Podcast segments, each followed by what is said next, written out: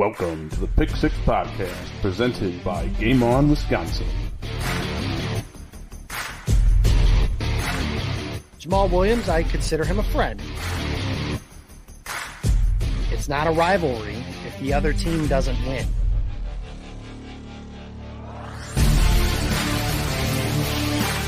Now, in the Game On Wisconsin studios, here's your host, Jacob Westendorf.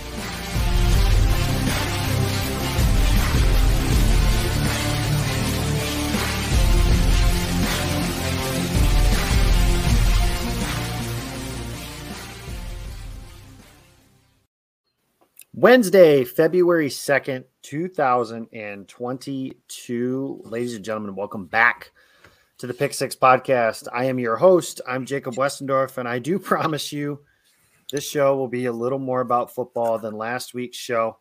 I do want to thank you guys that have reached out and said something in the last week or so.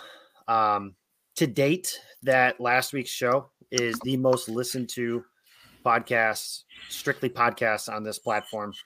Uh, and I'm thankful for that. Uh, and we'll get to some more stuff like that here at, at the end of everything. But for now, we're going to start uh, with some football stuff. I am the host of this show, the Pick Six podcast, brought to you by Game On Wisconsin, Artec Ventures, the Wilderness Resort, Lakefront Brewery, Iowa Legendary Rye Whiskey, among others. I want to thank our sponsors again for being with us all season long. I'm joined tonight by my own flesh and blood. No, not Blake Westendorf. She's not quite old enough to do that just yet, but one of these days we'll get her on the show. And that I'm sure will be the most listened to pod by this point. But my brother, Adam Westendorf, is with me. Adam, welcome back to the studios. How are we feeling? Would probably be better if it was Blake. Uh, you might not be able to understand the words she's trying to put together just yet, but she's much, much better than I am. She's adorable. I love her so much. Doing well. I mean, as well as you can be in a time like this, I guess. But it'll be nice to just talk a little bit of football. Um, you know, because everything was a whirlwind. You know, Green Bay loses Saturday, and then you think about it for a day, and then well, Monday happened. So mm-hmm. haven't really gotten to discuss football in in about a week or so. So it'll be nice to you know take your mind off it for a little bit. Yeah, and we're not going to talk anything about the 49ers game. I think that one's been been put to bed. Maybe some of the analysis that we give on these topics will come out of that game. Obviously, I, I did say to somebody earlier in the week that I was actually kind of thankful with everything that happened that Green Bay wasn't playing on Sunday, just because I couldn't imagine attempting to care about a football game in that time frame, and I wouldn't want an NFC Championship appearance to feel less exciting uh, for for those reasons. Obviously, it would have for for a lot of different things, but we'll get to that. Um, let's get to what is maybe the second most tragic thing in our household to happen this week, uh, and that Tom Brady, mom's favorite player, uh, has decided to hang him up. He retired after 22 seasons, seven Super Bowl titles, multiple MVPs, 10 appearances, uh, the most decorated resume in the history of the NFL. And I know this is a Packers show, um, but you cannot tell the story of the NFL now without Tom Brady. And Brady has decided after two seasons in Tampa Bay to hang him up, spend some more time with his family among other things. We'll see what exactly it is that he does. But just kind of wanted to go through that. What are your thoughts on Brady's retirement, who he is, what he was in the sports, maybe what he meant to you personally, if anything, all that kind of stuff?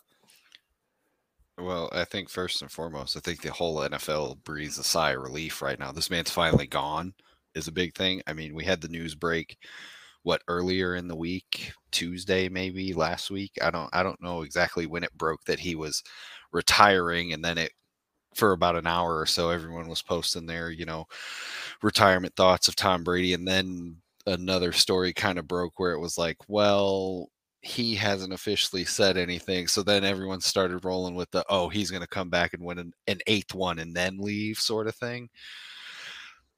You can't tell the story of the nfl without tom brady and you know, I know a lot of people will say he's not the most talented quarterback ever. How can you consider him this or that or whatever? Well, at the end of the day, what matters, right? It's winning. And he did a lot of that. You know, uh, I think I saw, I think I saw a stat earlier in the week that said he has won 17.2% of all Super Bowls or something like that, which is nuts, you know, but I wish him well in his retirement. I, you know, I think he's going to have a rough one, you know, with his his wife and his children and all the you know money he's made and all the endorsements. I think I think he's going to be struggling a little bit on the retirement bus, but I will I will say this though. I wonder if he does kind of the Favre thing where he gets an itch come training camp and he could possibly come back, but I don't know if he does that, but it's something to look out for. Yeah, this is a guy who had a competitive thirst that could never be quenched. And, you know, in terms of just sheer competitive fire, there may not be anybody that, and granted, all of these guys are competitive, but there's just a different level when you're a guy like Brady to reach some of the milestones that he did. To be able to play until 44 at the most important position in the sport, that's a different level of dedication that you need to do because his body did slow down. Like that's the thing is his body naturally started to age. And he found ways to do some different things. What's your what's your favorite memory of Brady, whether rooting for him, which I don't know if you ever did that, but or against him? Um probably the last time they were here when he was in New England, the the ceiling sack uh, of what who was it? Mike Daniels and Mike Neal. Yeah, shout out Mike Daniels yeah, actually, shout out Mike Daniels for real. Uh, the fact that he read the read the story or listened to it or whatever, and then reached out to you mm-hmm. is amazing. It, uh, Mike Daniels has always been a, a, favorite of mine, anyway. But no, that's probably my favorite memory, and that just just seeing him get hit in general. I guess I mean, you know, because I mean, I think we've all seen it as NFL fans that the it seems I don't want to uh, again I don't want to make it like seem like it's a fact or whatever, but it always seemed to lean towards Tom Brady a little bit, you know, like, oh, he got brushed on the shoulder after throwing roughing the passer. Oh, this call goes his way in a big spot, blah, blah, blah. But Pass so yeah, seeing seeing seeing, you know, his face get buried in the dirt, that that's always fun. Yeah, I, I enjoyed I was in the stadium for the the time when they were in Green Bay. I got to see Brady play twice in Green Bay, once in 2014, and then last year's NFC title game, obviously. And and even if I don't particularly like Brady, I don't like his fans, um, the mass holes that are they just worship the ground. This guy walks like there was somebody that it might be a parody account, but with Brady, you just can't tell. I remember after they lost the Super Bowl to the Eagles a few years ago, and Brady got strip sacked by Brandon Graham and Chris Long, and somebody said that they would rather watch their child die in their arms than watch Brady fumble away a Super Bowl again. And they hope he gets back and gets that ring that he deserves. And like that might have been a parody account, but with those guys, who the hell knows? I've never seen, and trust me, I live in Illinois. We live in Illinois. We know the the deal with Jordan fans with like the LeBron debate or Kobe or whomever. Jordan fans are not on the same level of people that not only should you believe, not only do I believe that Jordan is the GOAT, but you should believe that Jordan is the GOAT. And Brady fans are 100% that way. They treat every quarterback ever that is remotely in the conversation with him Peyton Manning, Patrick Mahomes, Dan Marino. You go back to some of these other guys. Like those guys are just garbage compared to this quarterback. And Brady was great. He's an all-time great. And I think any question about was it Brady or was it Belichick has been dispelled by him going to Tampa Bay and that team still winning a championship his first year. And had it been, you know, I mean, honestly, if they cover Cooper Kupp on that final series, maybe it's Brady and the Bucks playing in the Super Bowl again next weekend against the Bengals. Who knows? We won't know. And that turned out to be Brady's final game you know, my favorite memory, I take that back. I said I got to see Brady play twice. I actually got to see him play three times. The other time was Super Bowl Sunday against the Philadelphia Eagles. And Chris Long and Brandon Graham strip sack was right in front of me. And that's my favorite memory for a lot of different reasons. It was obviously dad's only Super Bowl that he ever got to witness. Um, not just that, but the shot from the game, the two most famous shots of the game, the Philly special to Nick Foles and the strip sack of Brady are both the camera guy I was working with. He got those. So that was cool it was fun. Um, I've enjoyed rooting against Brady for as long as I have. Uh, obviously, I rooted for him at a time when I was very young. He was the starting quarterback at Michigan for two years and kind of rotated in and out with Drew Henson, which that was whatever. But I am going to miss having a villain in the NFL because I've often thought that a villain is a good thing for each respective sport to have. And now that Brady's gone, there really isn't that anymore. You know, Aaron Rodgers likes to play the victim card and insists he's a villain because of his vaccination status, but that's a hunk of bullshit. Patrick Mahomes, I know people don't like his family, but I don't think he's a villain to that same level. I think Joe Burrow could potentially become that if his team continues to win, just because his confidence that he has now is a cool thing because he's the new kid on the block, but it could eventually turn into, oh, he's cocky, which as I've often said, not liking a professional athlete because they're cocky is like not liking ice cream because it's cold. It's just a natural thing that for them to be. But there isn't that anymore. And there isn't a guy like Brady went from New England to Tampa Bay, and Tampa Bay became instantly the team everyone hated. Why? Because Brady was there. And because you knew that they were going to be there at the end. And I think that's something about Brady that I I hated about him, but I respect the most is you put him on the team, and you know that you can pencil that team in for 12 wins, a playoff appearance, and probably at minimum a conference championship appearance. Obviously, that didn't happen this year, but he made the conference title game in 50% of his uh, years in Tampa Bay, won a Super Bowl there, all that stuff. There are things not to like about Brady, certainly. You know, the wins is a quarterback stat thing, the rings is a quarterback stat thing. This is why I don't do GOAT debates because it's so subjective and I never saw Tom Brady walk on the field by himself. But at some point, you just can't keep arguing about it. And when I, going forward, for those of you that listen to the show, when I refer to Brady as the greatest quarterback ever, I am saying that as that is the general consensus. You know, you can argue for other guys. You can argue for Peyton Manning. You can argue for Bart Starr, Dan Marino, guys like that. But the general consensus is going to be seven rings, which, whatever. That's going to be the consensus. Brady was a great. He's an all-time great. You know, as far as quarterbacks I've seen play, probably second only to Peyton Manning, in my opinion. Um, certainly better than Aaron Rodgers. I know Packers fans like to call Aaron the GOAT, but there's way too many blemishes on Aaron Rodgers' playoff resume for him to be considered the best quarterback ever. And not enough, because Brady has those blemishes too, whether his fans want to admit it or not, but not enough redeeming qualities like Brady has and I know people on Twitter have come back at me and said, "Oh, do you just criticize Rodgers and not Brady?" It's like, well, the guy with 10 Super Bowl appearances and 7 titles uh, to his teams gets a little bit more of a benefit of the doubt than the guy with 1 and 1 respectively. But that's the deal, Tom. I wish you well in retirement and um, go to hell. I think we're that's also, we're also two plays away from him being 9 of 10. Like think about right. that. And he honestly, could have nine out of ten.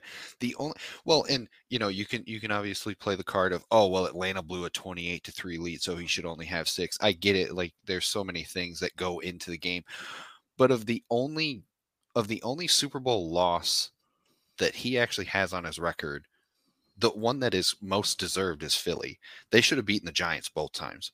David Tyree with his helmet catch, and then the Mario Manningham like 46 yarder down the left sideline you know, those two plays set up the Giants to win, and, and the Giants won the game. That's all that matters at the end of the day. But like this man could have won 90% of the Super Bowl and when Chris Long and Graham strip sack Brady, that the score was 38-33.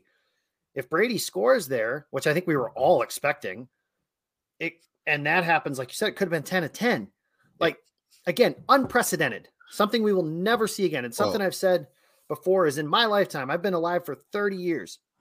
Brady, Jordan, Gretzky, the three consensus greatest players ever played during my lifetime. That is a blessing, whether you guys want to believe it or not, and whether you hate Brady or not. And I get it. I've rooted against Brady. I'm still going to make plenty of jokes in his retirement. I understand all that. But I think you guys are tired of hearing us talk about Tom Brady. Some of you probably think he sucks. He's a system quarterback. He's this, he's that, he's whatever. And then trust me, there are plenty of holes that you want to go through, just not a rabbit hole. I want to go down. Let's get to the Packers. it was announced about an hour ago. We're recording at 2:30 on Tuesday afternoon here that Maurice Drayton will not return as the special teams coordinator. Uh, Nathaniel Hackett, since I've last talked to you guys, was hired by the Denver Broncos, and uh, Jo, the tight end coach, uh, and I feel like I could call him that since Jay Sternberger is one of my best friends, and that's what he calls him. Is now going to be the offensive coordinator in Denver. Luke Getsy is the offensive coordinator in Chicago, where he will call plays. Adam Stenavich is the new offensive coordinator. The special teams coordinator position has yet to be filled. Adam, I want to start at the special teams coordinator position. Firing Drayton was duh. Uh, one of my f- not favorites, but something that I did chuckle a little bit at was Matt LaFleur's post-mortem press conference on Monday afternoon was the first question he's asked by Matt Schneidman of the Athletic is Matt, are you considering a change at special teams coordinator? It's not all Drayton's fault that the special teams were the way that it was, were the way that it was. But there was no choice here. I mean, you're the worst special teams in my general rule of thumb. If you are the worst in the league at something without a major injury, like if Aaron Rodgers gets hurt and the Packers are the 32nd ranked offense in the NFL, that's different. But if you're the 32nd ranked at something, somebody's got to be fired. And happened to be Drayton in this case. So, what are your thoughts on the special team situation before we get into the other coaching hires and departures? Well, you, you said it. He he had to go. You're you're the worst. And the Packers special teams have been bad in general the last 10 years, you know, whatever. They they haven't really been a good unit in recent memory at least, but this is probably the worst I've seen since then at least. You know, they they were just awful at everything. Amari Rodgers, not the guy as a returner. You know, there's no there's no explosiveness there. The the kick the the kicking unit was terrible. And and this is where it comes back to if you if you look at some of the stuff, you know, breaking down the film of the 49ers game, on the block kick, Tyler Lancaster touches nobody. Well, that's a player issue, not a not a Mo Drayton issue. Henry Black is the up man on the punt that gets blocked for a touchdown. He's leaking to go downfield before securing the inside gap and the punt gets blocked. That's the player making the play. But at the same time, how many times did you see, oh, they only have 10 men on the field goal block team? Oh, only the season have, on the line, yeah, by the way. Yeah, Last field goal of the fucking season. There's only the season yeah. on the line. You got 10 guys. Have, Can't even bother have, to have 11. You have you have 10 guys on the field for the for the last field goal.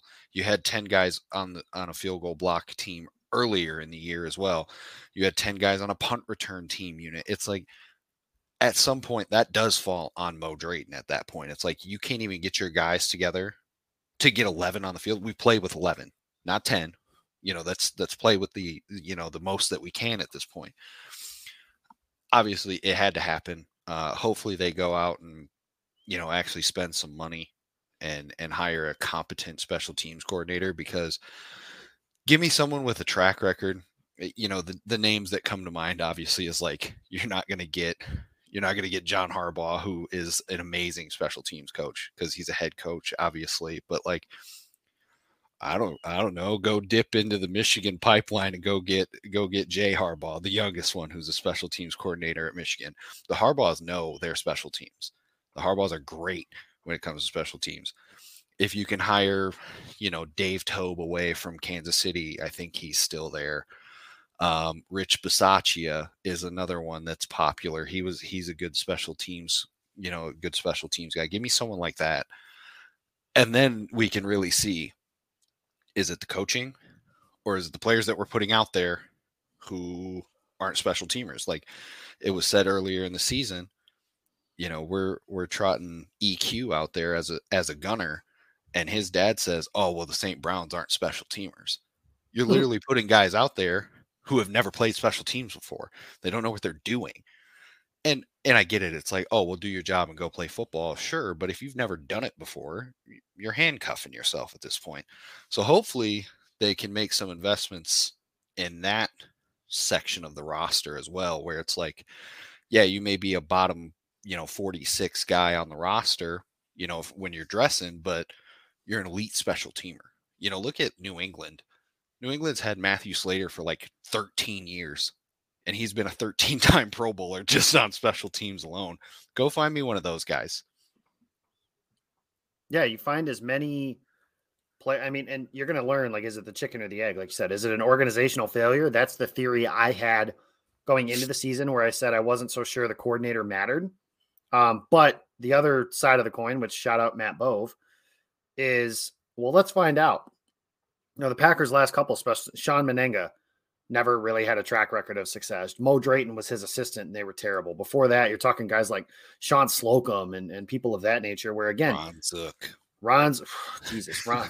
I almost forgot about Ron Zook, which the lasting image of I can't believe I forgot about this because I was in the game. Ron Zook is standing with his arms folded as they have 10 players on the field for a fake field goal thrown for a touchdown. Can't even be bothered to fix that problem. But you're right. There is a point where, like, switching long snappers in the middle of the season, my take on that was like, how much can it really matter? Well, it did. It did quite a bit.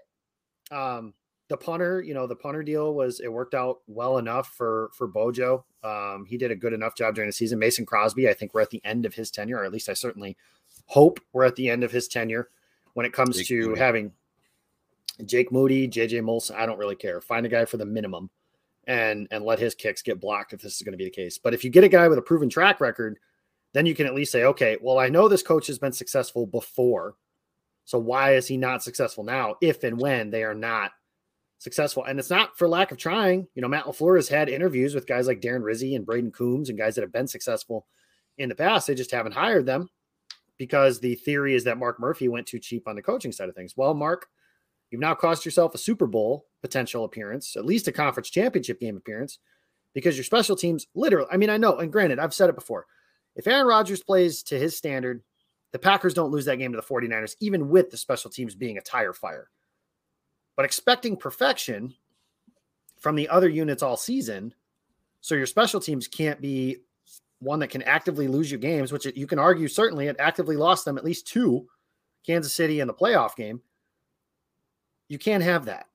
So get yourself somebody with a proven track record, and like you said, start finding some players that that's what they do. You know, get some guys that your sixth corner, somebody that's better at it than Isaac Yiadom. Get yourself a returner that has some explosibility to him. And I know that's not a word, but I just used it. Explosive ability for those of you that are going to come at me for nerd speak there. But it's a tough spot. You know, LaFleur, this is his third coordinator since he's been here. He's got to get it right because he's gotten it right on the offensive side of the ball. Hackett was a great offensive coordinator while he was here. Steno, the new offensive coordinator, obviously a great offensive line coach. Joe Barry, the jury's out. And it's unfortunate because that's the best Packers defensive performance in maybe a decade, and they wasted it. And so their special good. and their They're special so teams, good. it was they were awesome. They gave up six fucking points. You give up six points in a playoff game with Aaron Rodgers as your quarterback, you should win that game by 30. But they didn't. Quarterback didn't play well. Offense as a whole didn't play well. And the special teams were a disaster. Do that, and you're coupled going home to a team that I still don't think is very good. The 49ers were a 10 win team. They lost a conference championship game. And honestly, you can really look at it. They should be playing in the Super Bowl if Jaquiski Tartt can catch a arm punt from Matthew Stafford, but he didn't. And they're going home. And I think they would have been underdogs in the Super Bowl against the Bengals, or at least they should have been. If they were favored, I would have bet the Bengals all day long to win that Super Bowl. But that's the coaching side of things. Let's go to what most people are going to be looking at throughout the offseason. And that starts with the quarterback. And this season was pitched as the last dance. This is it. It's over. They're just going to kind of make their way through, not really like each other along the way, win a championship just like Jordan and those Bulls did in the 90s, and then move on. And then the season kind of ran its course, and you started to hear little nuggets here or there that, hey, fences are mended. Rodgers and Gutekunst are friends now. They've talked about thing, that kind of stuff. Now I'm to the point where I said, and I wrote this article, and I will not shy away from it. I still believe this that Green Bay should trade him. And the reason I believe that is because at a certain point, you know how this movie is going to end. Whether it's the defense doesn't play well enough, the special teams doesn't play well enough, or Aaron Rodgers himself does not play well enough to the point where you just know how the movie's going to end. It's very much like Favre. You knew with Favre, the Packers were going to win 10 to 12 games and he would have a multi interception meltdown in the postseason. Rodgers doesn't have those, but he does have poor special teams, or poor, Jesus, poor quarterback performances in the postseason. And like I mentioned earlier, the special teams would not have mattered if Rodgers had played well. It was 7 nothing after the first drive of the game. The Packers didn't score again until the fourth quarter, where they kicked a short field goal to make it 10 to 3. They were only in scoring range one other time, where Mason Crosby had a field goal blocked, which I you also put someone on Aaron Jones for not being able to score on that player, at least get out of bounds. But didn't, he didn't play well enough. Uh, that being said, I said all that knowing this is not what Green Bay is going to do. And everything you've heard since the season ended is they're optimistic they'll be able to get him back. They want him back to the point where, Adam, I think this conversation is moot because I think Aaron Rodgers is going to be back in Green Bay. It'll be on a new contract and he'll be the quarterback for the next three, four years. Is the is there any trading of Aaron Rodgers scenario even worth discussing at this point? I mean, it's always worth a discussion because at the end of the day, he can still come in and say, I don't want to be here. But But what's the likelihood of him saying that, do you think, based on what we've heard, what we know? maybe 10%. Like Yeah, I mean that's a know, very it's- small it's- percentage. it, it's it's very low. Um, I will be utterly shocked if he's not in Green Bay next year. I mean, if he's going to continue to play, that is, I'll be utterly shocked if it's not in Green Bay. If he chooses to retire, then well, there's nothing you can do about that. He chose to retire. But the the trade discussion and everyone who's who has all the trade packages and oh, here's a potential landing spot for him. I mean, you're wasting your time writing the article at this point because I don't think he's going anywhere. You know, he's he said it multiple, and I think he knows in his mind as well that this is the best place for me to try to win because you go to any other any of these other landing spots you know it's not as simple as drew lock two first two seconds what, uh, what does that do why, why does green bay want drew lock like why and I would say, please stop putting quarter shitty quarterbacks in your trade proposals because, like, if they were going to trade him to San Francisco and Trey Lance was coming back, I would understand that because Trey Lance is a three year on his rookie contract, high level prospect. Drew Lock, we know the deal. He stinks. And if Green Bay is going to go with a, a high variance quarterback, just go with Jordan Love. But yeah, your quarterbacks that people are sending back in these deals, like Green Bay doesn't need a bridge. If they're trading Aaron Rodgers, getting a bridge quarterback doesn't make any sense. Because if they're trading Aaron Rodgers and saying they need another quarterback, then they're basically admitting that Jordan Love stinks and they're ready to move on from that too, which is an organizational failure to a very high degree. For that's a completely separate conversation. But go on. I'm sorry. Just you know the random and then there was the random thought of oh they can trade aaron Rodgers and then maybe they go after russell wilson. What's the point? Like what would the point be? You know just just keep your elite level quarterback who's better than russell wilson at this point. Russell wilson is always the dude who will play great for six games be in the mvp conversation and then end the season with 20 touchdowns and 14 interceptions at some point. And it's just like oh he does that every year. Okay you know, I don't get all those scenarios that are popping up. It just doesn't make any sense where he's going to be in Green Bay.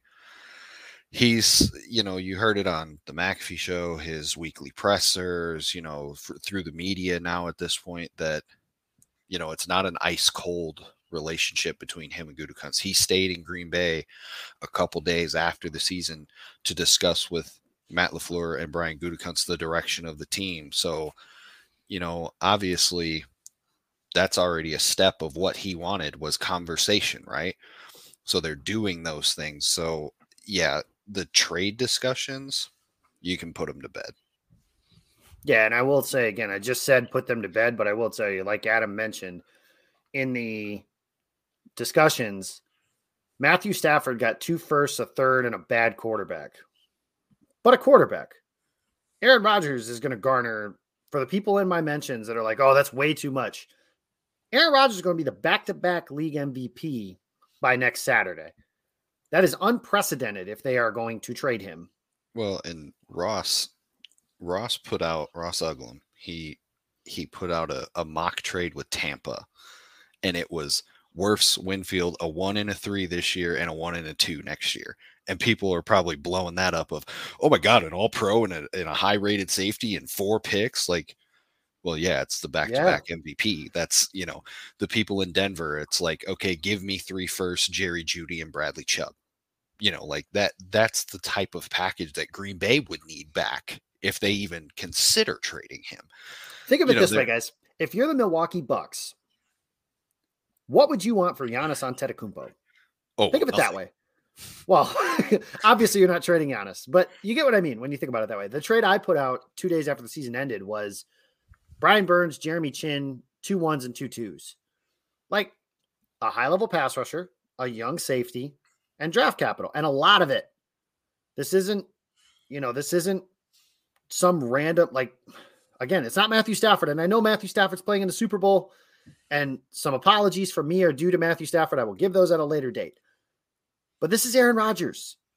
And even if Stafford wins the Super Bowl on Sunday, it doesn't put him in the same class as Aaron Rodgers. I we know the Super Bowl ring count will be the same. We don't even need to use the Stafford example. Look at what Carolina gave up to get Sam Darnold. Right. You like know, a couple of twos and just I mean they gave I mean, I don't know the exact details off top of my head, but it was close to a first round pick. And I know there was a second round pick. I think it might be two twos, like you said, but I mean that's for a bad quarterback. Like yeah. a bad one.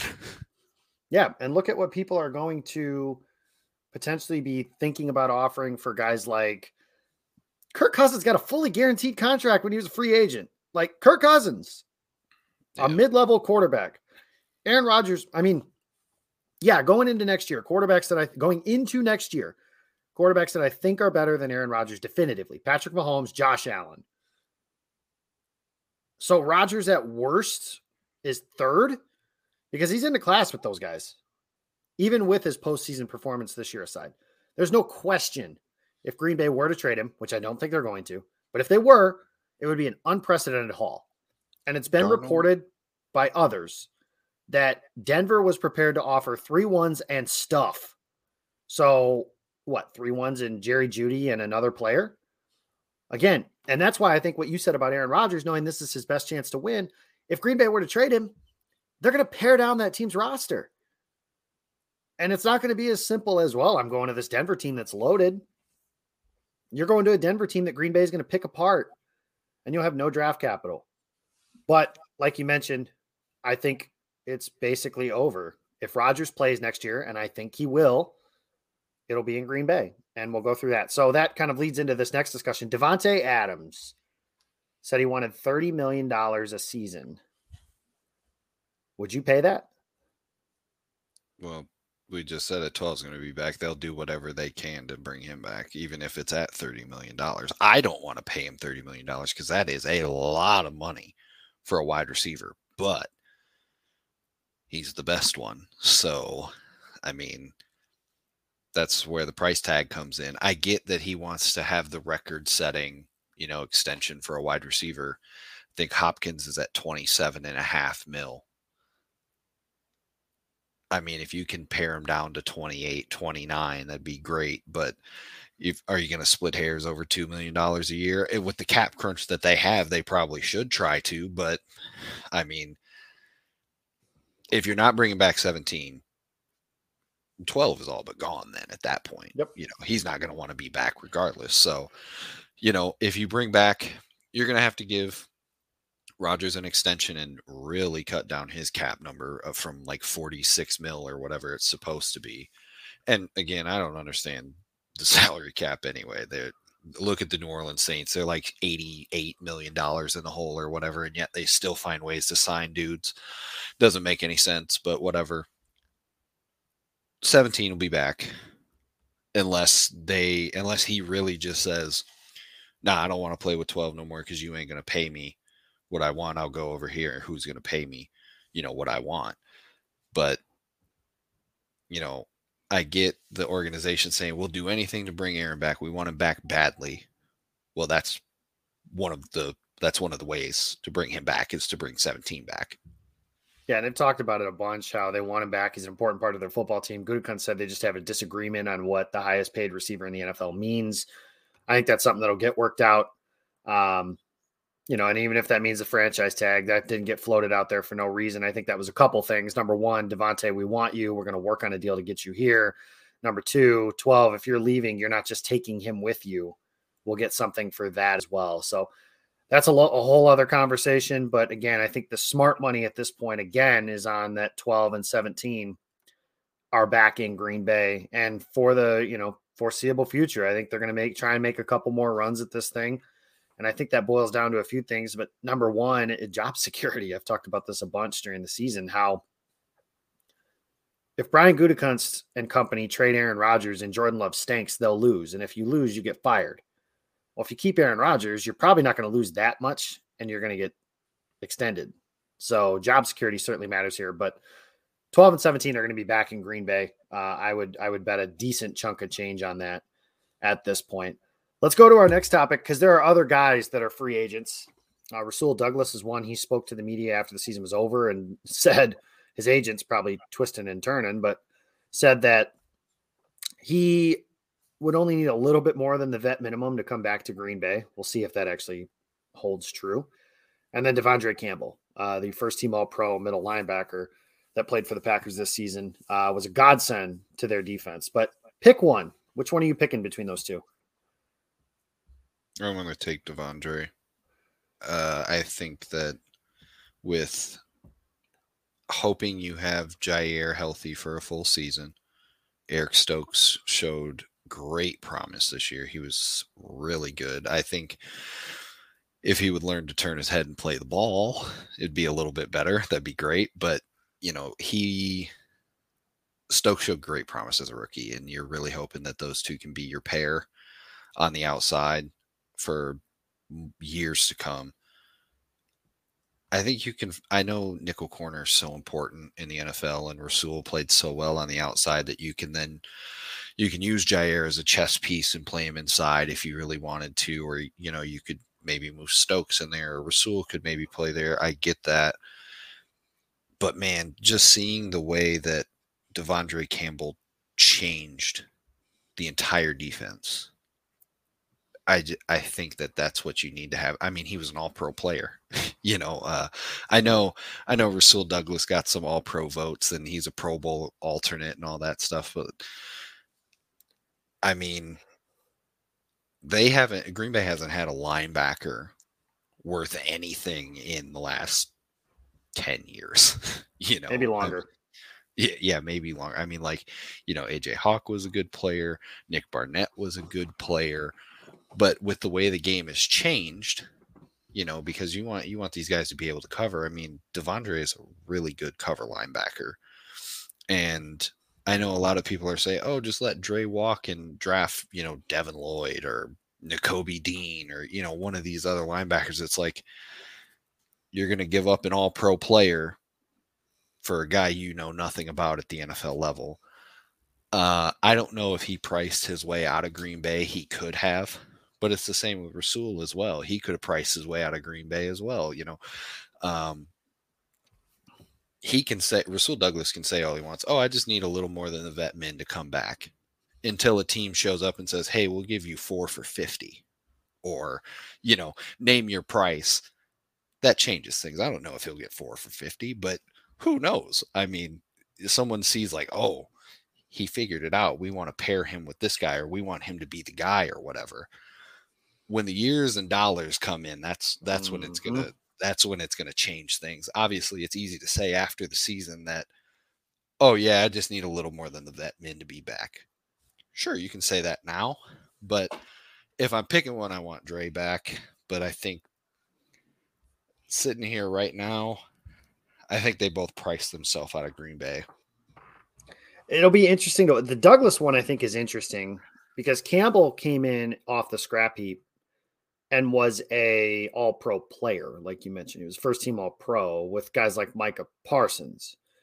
So I think he could get a pretty nice contract out of that. Douglas, the thing to remember is Green Bay was his like fourth or fifth team this season. So I think it's possible that people go like, "Oh, he just found the perfect system for him. We don't run that, so we don't have to give him. We're not going to give him money. Maybe they will. Maybe they'll see that he had, you know, back to back pick sixes for the first time in Green Bay history since some guy named Herb Adderley. You might have heard of him. But I don't know how that market's going to play out for Sewell. and uh, again, I should have led with the qualifier, assuming the price is normal. You know, and, and Green Bay's able to do it. Just say Green Bay's able to do it. You're only able to pick one. I'm still picking Douglas. And because of some of the stuff you mentioned, I think there's a good problem to have. You know, you saw this year, Green Bay played a game this year where their starting corners were Isaac Yiadom, Kevin King, and Eric Stokes, which all due respect to Eric Stokes, that was still when he was just a baby. Now he's a little bit older. He's more like a toddler for NFL terms. But having that many guys, and he, and he played special teams too, which we were just talking about that earlier. Douglas, to me, if you could go into next season with Douglas, Stokes, and Jaire, with Savage and Amos back there, number one, Douglas said he would be willing to play safety if that were something. So that could be something worth experimenting with, where you have Douglas as your free safety and Darnell Savage is your slot corner, which solves your who plays the slot question. Um, you could mix and match, kind of like they did against the 49ers. Like there were third down. Jaire was basically a third down player against San Francisco. And it was, hey, your job is to follow Deebo Samuel. So if Deebo, like the Za'Darius Smith sack on the first series of the game, Jaire was shadowing Deebo and had him covered up. So that's something they can do. You know, they can mix and match with, I mean, you see guys like Cooper Kupp, and some of these teams are going to build up their receiving cores that way. You never have enough quality cover guys. Um, and the other reality is, you, I don't necessarily buy completely into the advanced analytics of the defense because Dre certainly made this defense better. And I know what the DVOAs and all those things say, but the reality is their defense statistically from the advanced numbers was worse than it was a year ago. Now, how much of that was them finding their way without Alexander and Za'Darius and some of those guys? There's certainly something to be said for that. I do know that Green Bay is going to try and bring both of those guys back. Whether that happens or not remains to be seen. But I do hope that there is a way. And I can promise you this if De'Vondre Campbell is back in Green Bay, I'm buying a 59 jersey the very next day. Love him. Was a great player for Green Bay. But if I can only pick one, I'm picking the cornerback with a slight nod to the positional value portion of things. But I also do hope, like you mentioned, that Green Bay changes their mind a little bit as to how they've approached that linebacker position, which last year they did Christian Kirksey and he wasn't good. And years prior, it was Blake Martinez, a fourth round pick. I'm not saying they got to invest a first round pick because Patrick Queen and Kenneth Murray were first round picks, and both of those guys have stunk. So that doesn't mean that just because you invest a high pick that that player is going to be good. But I hope they find something to where they're able to kind of mask some of those flaws that they have traditionally had over the last, like you mentioned, decade. Now, how long have we been talking about this middle of the field defense being a problem? That's where you know, if Green Bay comes into the offseason and say they're able to get 12 and 17 back and they bring back Douglas and Campbell and then draft Daxton Hill, just to throw a name out there. And like I mentioned, I haven't done a lot of draft research yet. I had some things come up, like you guys probably heard about by this point. So I haven't been able to do that yet. But Daxton and, and that group is something that can cover up that middle of the field deficiency.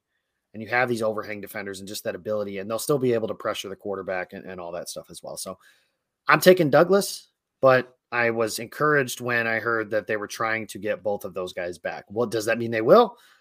Maybe not, but I'm hoping to see that. Final topic. And like I mentioned, the show is going to be mostly about football, but we're recording this on Tuesday. Um, my dad's funeral is tomorrow. Um, so today, as you guys are listening to this show, so that's why I brought Adam on. Um, his lasting legacy sits with these two people the most.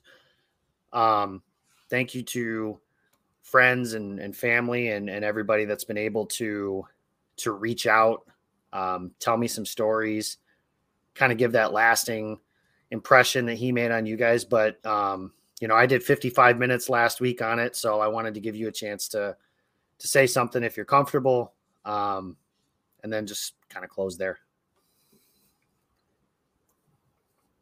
I mean, it's still just the utter shock of it all. I mean, today, earlier this earlier this morning, late after or early afternoon, um, we had a chance to go and you know see him before everyone else did, which was really nice. Um, and I think the reality really started to set in right then and there. Like obviously, you know, last Monday, obviously, you know, it, the shock and the reality was there. Like I was here when all this stuff happened. I was there at the hospital when, you know, they finally pronounced it. and you know all that. So like obviously the shock of it all and the reality was there, but going in today and seeing him is really when it started to set in. Mm-hmm. Um. And I know tomorrow's not going to be any easier. You know, I know it was nice to go in today to really like, you know, let out all the feelings, all the emotion, all that, but it's not going to be any easier tomorrow. Um, it's not going to be any easier, you know, in the, you know, near future either. It's never going to get easier, but hearing all the things from the friends, family, not even, you know, and just random people that I've never met, you know, like just reaching out saying how great of a person he was and you know, it's like hearing it from those people really was a comfort for me because it shows that all the work that we saw didn't go for nothing.